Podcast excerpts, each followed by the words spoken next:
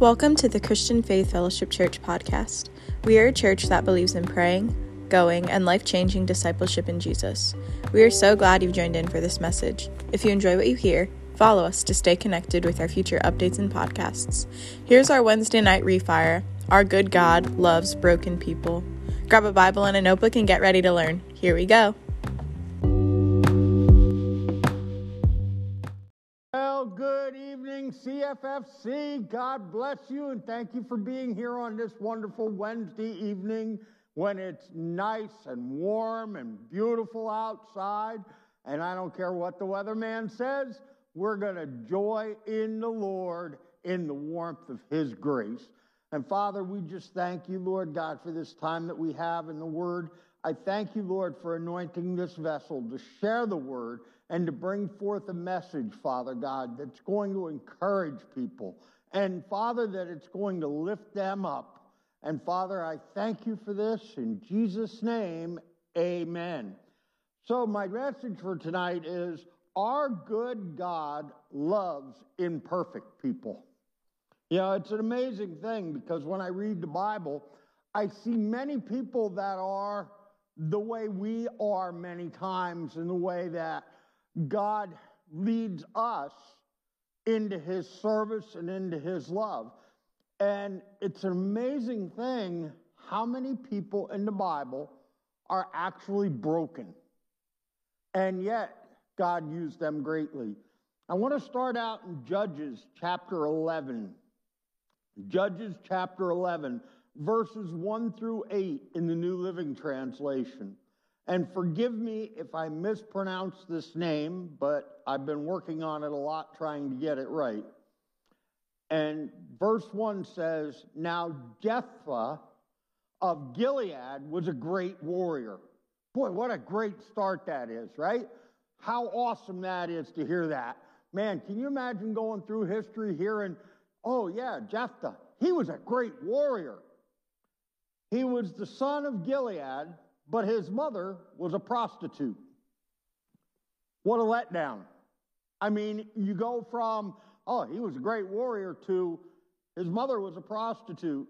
Gilead's wife also had several sons, and when these half brothers grew up, they chased Jephthah off the land. You will not get any of our father's inheritance, they said, for you are the son of a prostitute. So Jephthah fled from his brothers and lived in the land of Tob. Soon he had a band of worthless rebels following him. At about this time, the Ammonites began their war against Israel.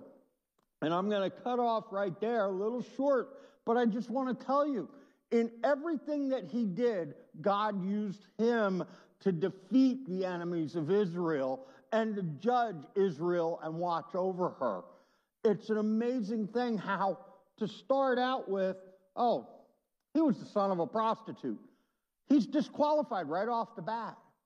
And yet, God says, I'm going to take the disqualified and qualify them, and I'm going to lift them up. The reason I'm bringing these things out today is very simple. How many times have we been in the place where we felt totally, completely broken and unusable.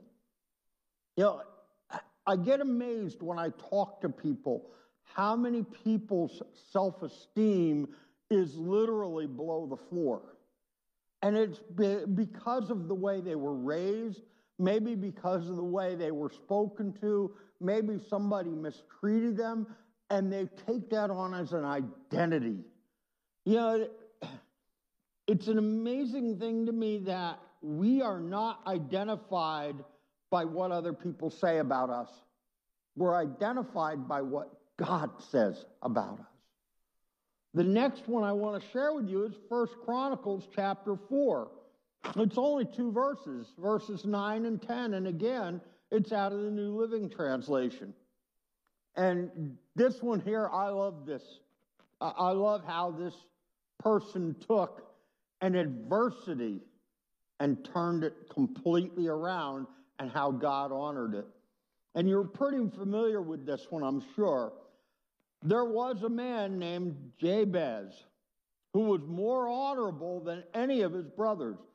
His mother named him Jabez because his birth had been so painful. Jabez was a pain. That's what his mother basically named him. Can you imagine that? Walking around for life and hearing, oh, there goes the pain. There goes the pain. There goes the great pain. And yet, what did Jabez do? Jabez prayed to the Lord because he had a vision, he had a dream, and he knew what the Lord was going to do with him. He was the one who prayed to the God of Israel, Oh, that you would bless me and expand my territory. Please be with me in all that I do and keep me from all trouble and pain. And here's the best part of the verse. And God granted him this request. It's amazing to me how Jabez could have walked around going, Oh, I'm just a pain. Nobody loves me because I'm a pain. I caused great pain to my mother, great pain to my family. I was nothing more than a pain no matter what I did. And yet he didn't do that. He picked his head up, he looked up to God, and he says, Lord, bless me indeed and keep this evil from me. Don't let me fall to what they said about me. And then expand my territory. I got two more I want to share. One of them I have the scripture for, the other one just kind of jumped at me this morning in my devotional. In Joshua chapter 2, in verses 1 through 6, and we're familiar with this one. Then Joshua secretly sent out two spies from the Israelite camp at Acacia Grove he instructed them scout out the land on the other side of the Jordan River, especially around Jericho. So the two men set out and came to the house of a prostitute named Rahab and stayed there that night. But someone told the king of Jericho, Some Israelites have come here tonight to spy out the land. So the king of Jericho sent orders to Rahab Bring out the men who have come into your house, for they have come here to spy the whole land. And Rahab had hidden the two men, but she replied, Yes, the men were here earlier, but I didn't know where they were from. They left the town at dusk at, as the gates were about to close. I don't know where they went. If you hurry, you can probably catch up with them. And actually, she had taken them up to the roof and hidden them beneath bundles of flax she had laid out. The amazing thing about this is she's disqualified right off the bat. She's in Israel. She's a prostitute. She's, she's below the dirt, basically, as far as people see her. And yet she took an adversity and turned it to something great. What's amazing to me is later on, we read that she's in the lineage of Jesus Christ, and it says that we're going to celebrate her for all of history for what she did. It amazes me that Rahab took what could have been such an adversity of imperfection that would have disqualified her in everybody's eyes, and yet turned it to the Lord for his goodness. And he raised her up. The last one, and I'm just going to tell you about this one from Luke, and that is the prodigal son story. I am so taken with this story that I get something new out of it every single time I read it. Here's this son who demands his inheritance from his father. He goes out and he parties He's with other women, he drinks, he does whatever. And literally, he totally disqualifies himself from everything. He literally moves himself to a place where he knows he can't receive the grace of his father, let alone the grace of God. And he's he's out there, he's in a pigsty, he's in the muck, he's in the mud, he's in the mire, and he's feeding them pig slop. And it turns around and he looks at them and says, Well, they're eating better than I am. I don't know, maybe this is what I should do. And then finally, it says he comes to himself and he returns home. The father runs out to meet him, puts the robe on him, puts the ring on him, puts on a great barbecue. But then comes the other side of the story. The son who was qualified because he stayed with his father, he did the right things for duty's sake. I want you to hear that for duty's sake. He did his duty. And then he got very jealous because his father put on this celebration. He's like, Don't you know I was with you all this time? Don't you know what I did? Don't you know how much I've done? Don't you know that I did everything you asked and you gave me nothing? And the father looks at him and says, Well, everything that I have is already yours. What were you thinking? See, what disqualifies us isn't the name we're given, it isn't even our prior life actions. What disqualifies us is if we're doing things with the wrong motivations. We have to be motivated for God. We need to humble ourselves to do what He calls us to do in the manner that He calls us to do it. And I'm going to share this with you personally from me. There was a time when I first started sharing the gospel that I tried to be somebody else. I tried to act like them. I tried to talk like them. I tried to do everything else. Was it out of disrespect? No, it wasn't. It was really out of honor. But then one time I was praying because I was so uncomfortable about it. And very clearly I got in my heart I didn't create you to be them, I created you to be you. And boy, that changed my whole motivation. Now, everything that I do, and I still make mistakes, I'm not perfect. I've shared that with everybody. I've made that clear. Anybody that knows me has seen that. I don't have to expand on it.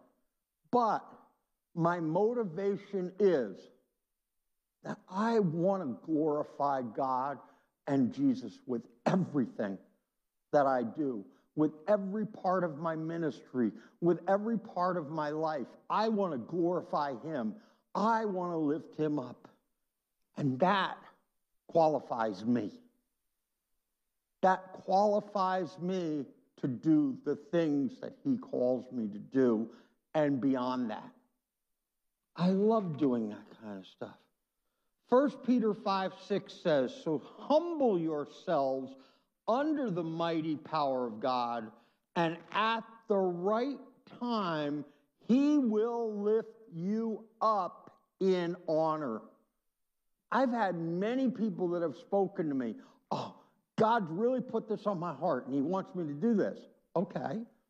Well, you know what you do? You get faithful, you do what He's called you to do, and you do the best you can to line up and learn it.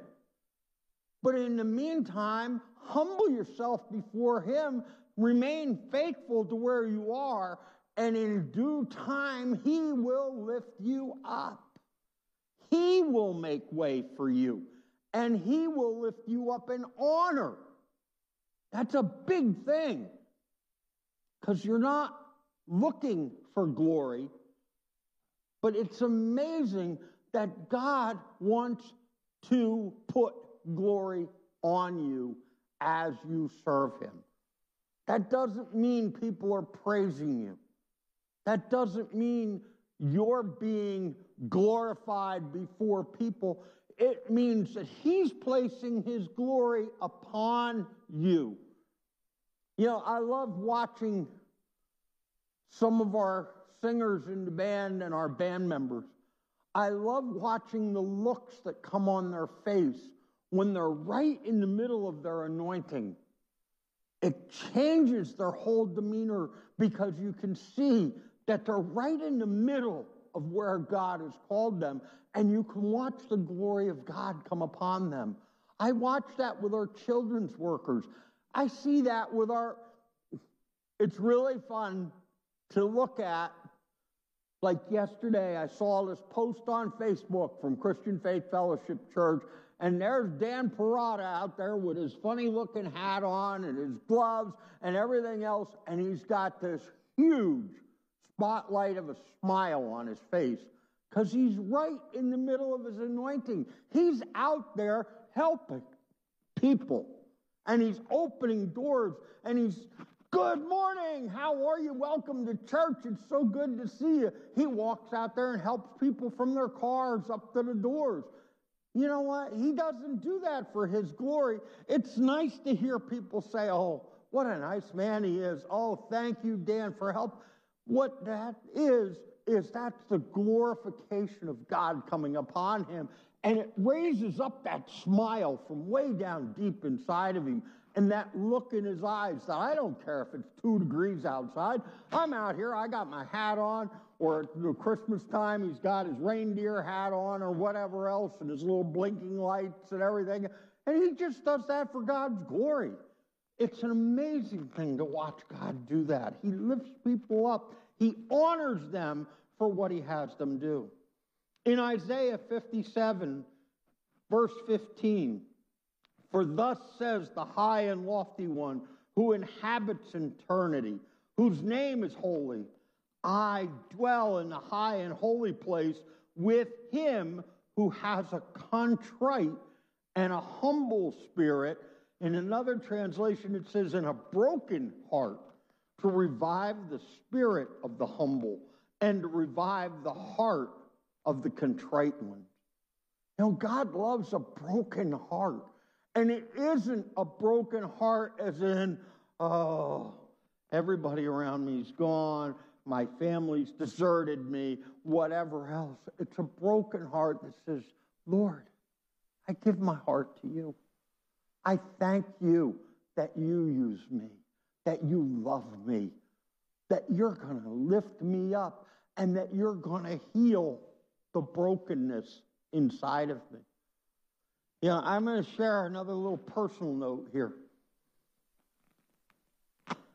That was one of the scriptures that I held on to after my beautiful bride went to the Lord. And I had a really tough time for a number of months, maybe a year, maybe a little more. I'm not sure. I didn't keep track of the timeline. But I just kept going back to the Lord and saying, Lord, I love her. I still love her. I always will love her. But Lord, I love you and I want to live for you. I didn't die with her. I'm still here. And I need you to heal the broken heart within me. I have watched him do a miracle inside of me and I didn't even become conscious of it until I realized one day wait a minute, He did heal my heart. I have some joy in my heart right now, and I look up every day expecting to be with her soon. But God healed that broken heart. He took that and He lifted it back up and said, I gave you joy. I gave you peace. I gave you a smile and a hug. Go share it. And I, it just, it's spoken to me so much lately about this scripture that he did take me and heal my heart, that he raised me up. Isaiah 53 5 in the New King James. This is a scripture that we are all very familiar with. But he, he was wounded for our transgressions, he was bruised for our iniquity. The chastisement of our peace was upon him, and by his stripes we are healed. You know, I look at that scripture and I look at the scripture in 1 Peter 2:24 and I look at Psalm 22 and I see what our Lord went through. At the time of his human condemnation. I hope you hear me right about this. When he was accused, when he was arrested, when he was tried, when he was beaten, when he was totally torn apart, when he was placed onto a cross. I look at that and I say, in my human mind, how much more disqualified or imperfect or broken could any human be than in that condition? And yet, after he was buried, he rose on the third day in the honor and the anointing and the full glory of Almighty God. And his goodness was revealed for what it was. Every time I think of that, it breaks my heart. Because I think how many times in my life I felt totally disqualified. That's why now I try my absolute best I don't always succeed, trust me. But I try my absolute best not to listen to disqualifications and not to accept the feelings of it, but rather to say, by faith, no, God has raised me up. He's healed me, He's honored me, and He's anointed me. And that isn't just for ministry. He anointed me as a husband. He anointed me as a father. He anointed me as a grandfather, as a great grandfather. He anointed me as a man. He anointed me to be one who could love people that are so broken that they feel unlovable. In Romans 8 1 and 2, the Apostle Paul shared these scriptures, and I believe in all my heart that Jesus knew these in his heart when he hung on the cross. I believe in all my heart that this is the kind of anointing that came on Jabez, that came on Rahab, that came on Jephthah, that came on that prodigal son. So now there is no condemnation for those who belong to Christ Jesus. And because you belong to Him, the power of the life giving Spirit has freed you from the power of sin that leads to death. I specifically think of Rahab and the prodigal son, and even myself. There was a time when sin had me so consumed had them so consumed that there was nothing that we felt worthy of.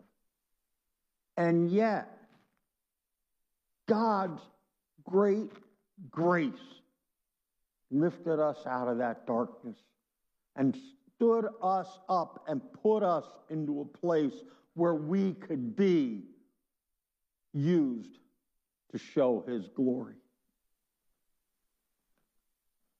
I really pray you're catching this because this is really out of my heart. In 2 Corinthians chapter 12, verses 9 and 10,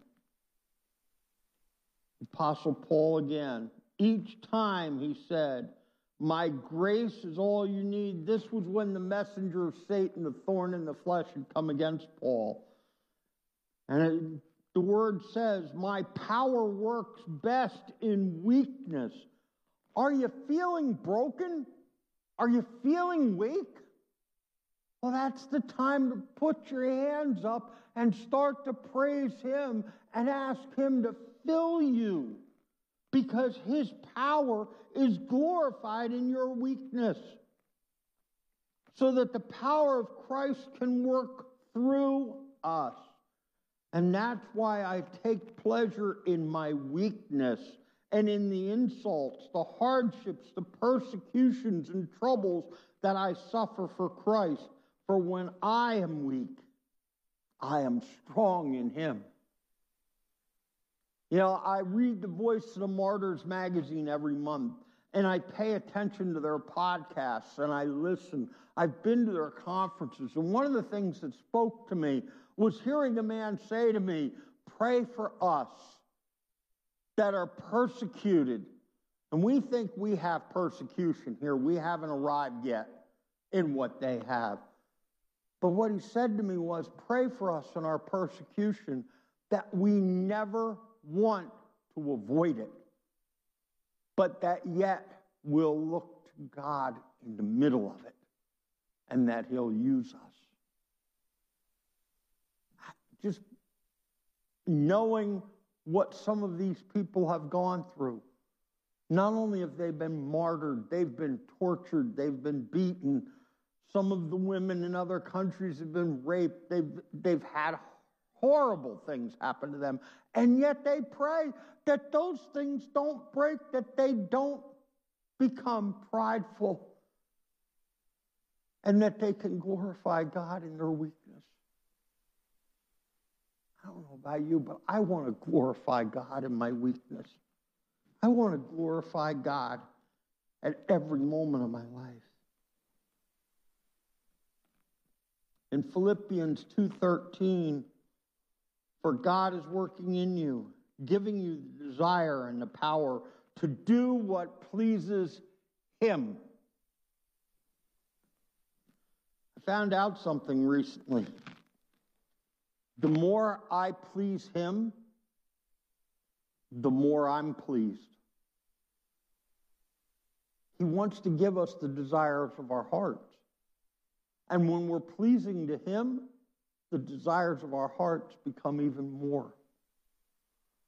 They become even more viable and more real to us.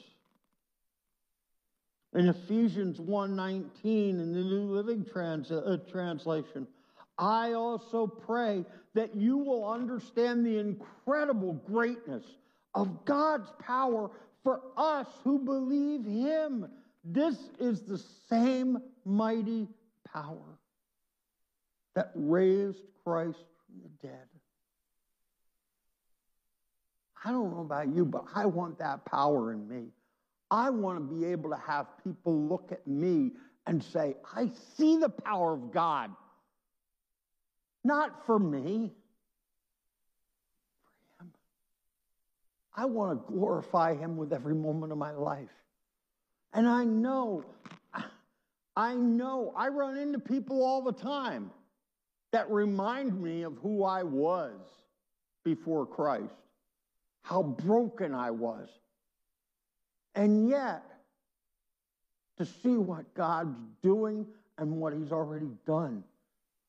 I, I just, sometimes I get so caught up in awe and wonder at God's grace and His mercy. I get so caught up in what He's hmm. done. It just, it's beyond words and Ephesians 3:20 in the New Living Translation. Now all glory to God, who is able. Do you believe he's able? Because he is.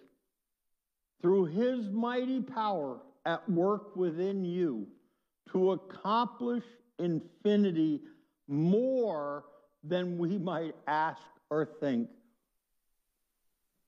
and that's infinitely, sorry, more than we might ask or think. You know, I can ask and think pretty big. I can imagine things that are beyond a lot of people's understanding. But he wants to do more. He wants to do much more.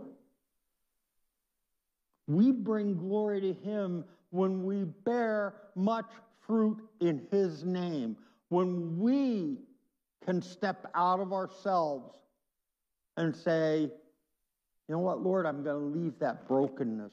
I'm going to leave that lack. I'm going to leave that thing that was spoken.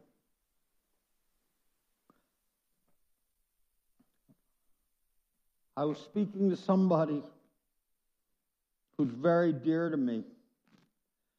And I really never understood this. And we kind of grew up together and everything else.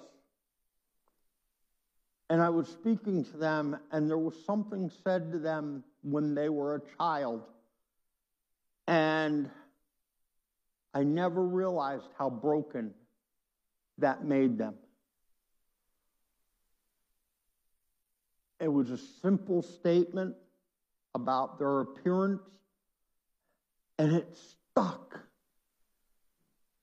And in the middle of a conversation, it came out that that was how they saw themselves. And I turned around and I just looked at them and I said, You are fearfully, wonderfully made in the image of God. You are perfect. You're beautiful. You're awesome. You're intelligent. Yeah, I know, but I don't feel that way. Well, stop feeling and start understanding what God says about you. You're his masterpiece. You're his miracle. You're not broken. You're not ugly. You're not any of those things. And you know, I've had to speak that to myself my whole life because I look in the mirror and I'm kind of like, I see who I was and I see who I was told I was. And I've had to work on washing those thoughts, transforming this by the faith of the Word of God and saying, I don't care what my image looks like. I don't care what my speech might be. I don't care if I mispronounce a word. Because my heart is right before the Lord. My heart is for Him. My heart was broken. And it's still broken in a way, but in a good way, because I know I can do nothing without Him, but everything through Him. And the last scripture I want to share with you is one that I know I've shared many times. This is one of those scriptures that I lean on for me all the time. And I'll repeat it or read it to you first, and then I'll go ahead and paraphrase it in a Bob paraphrase. Second Corinthians 5:17 and 18 says in the New Living Translation, this means that anyone who belongs to Christ has become a new person. The old life has gone, a new life has begun, and all this is a gift from God who brought us back to himself through Christ. And God has given us this task of reconciling people to him. Here's the Bob paraphrase I was broken, I was worthless, I was of no good to anyone. I was junk. I was garbage in the eyes of the world, in the eyes of many people. I was so broken that I didn't think I could ever be used. And yet, God, in His infinite grace, in His great power, and His awesome love, turned me into a son, a friend, and a fellow heir of Jesus Christ. And now he has told me, go out and tell everyone of my goodness. See, that's the Bob paraphrase that. That's where I bring it around to. I'm more than a new creation in him. I was so broken that I've only belonged in the garbage dump. I was dead in myself. And then he came in and life rose up. And now I want to give that life to many other people. And the reason that I finished with that verse is I just want to throw this out there to every one of you. I pray there's many watching tonight. And I pray there's many watching that are saying, wow, that message was right to me. It was, and it is. And now I want to offer you an opportunity to know the God that I know, to know the Jesus, the one that stands inside of you and raises you up, that can heal you. And there's only two things he asks that we call upon his name and believe. So, right now, if you would repeat after me Jesus, I ask you to come into my heart. I believe that you are the Son of God. I believe that you died and rose again. And because of that, you have given me the great grace and the love to become your child. And I thank you for this. I repent of my sins and I thank you for your forgiveness and I glorify you in Jesus' name. Amen. I just want to bless you. Please, if you prayed that prayer, let us know. My email is on the screen. The phone number for the church is on the screen. We want to help you on your walk. And now, Father, we bless your people. We glorify you through them. We thank you, Lord, that you place your spirit upon them. If there's any out there that they feel lack or they feel unworthy, Lord, show them who they are in you and who they can become. And Lord, we thank you for your word. We thank you for your glory and we thank you for your goodness. We bless your people and we pray, Father, that you give them an abundant life. In Jesus' name, amen and amen. Thank you, everybody. God bless you, and we will see you on Sunday at 9 and 11 a.m. right here in church. God bless. Have a great night. Bye bye now.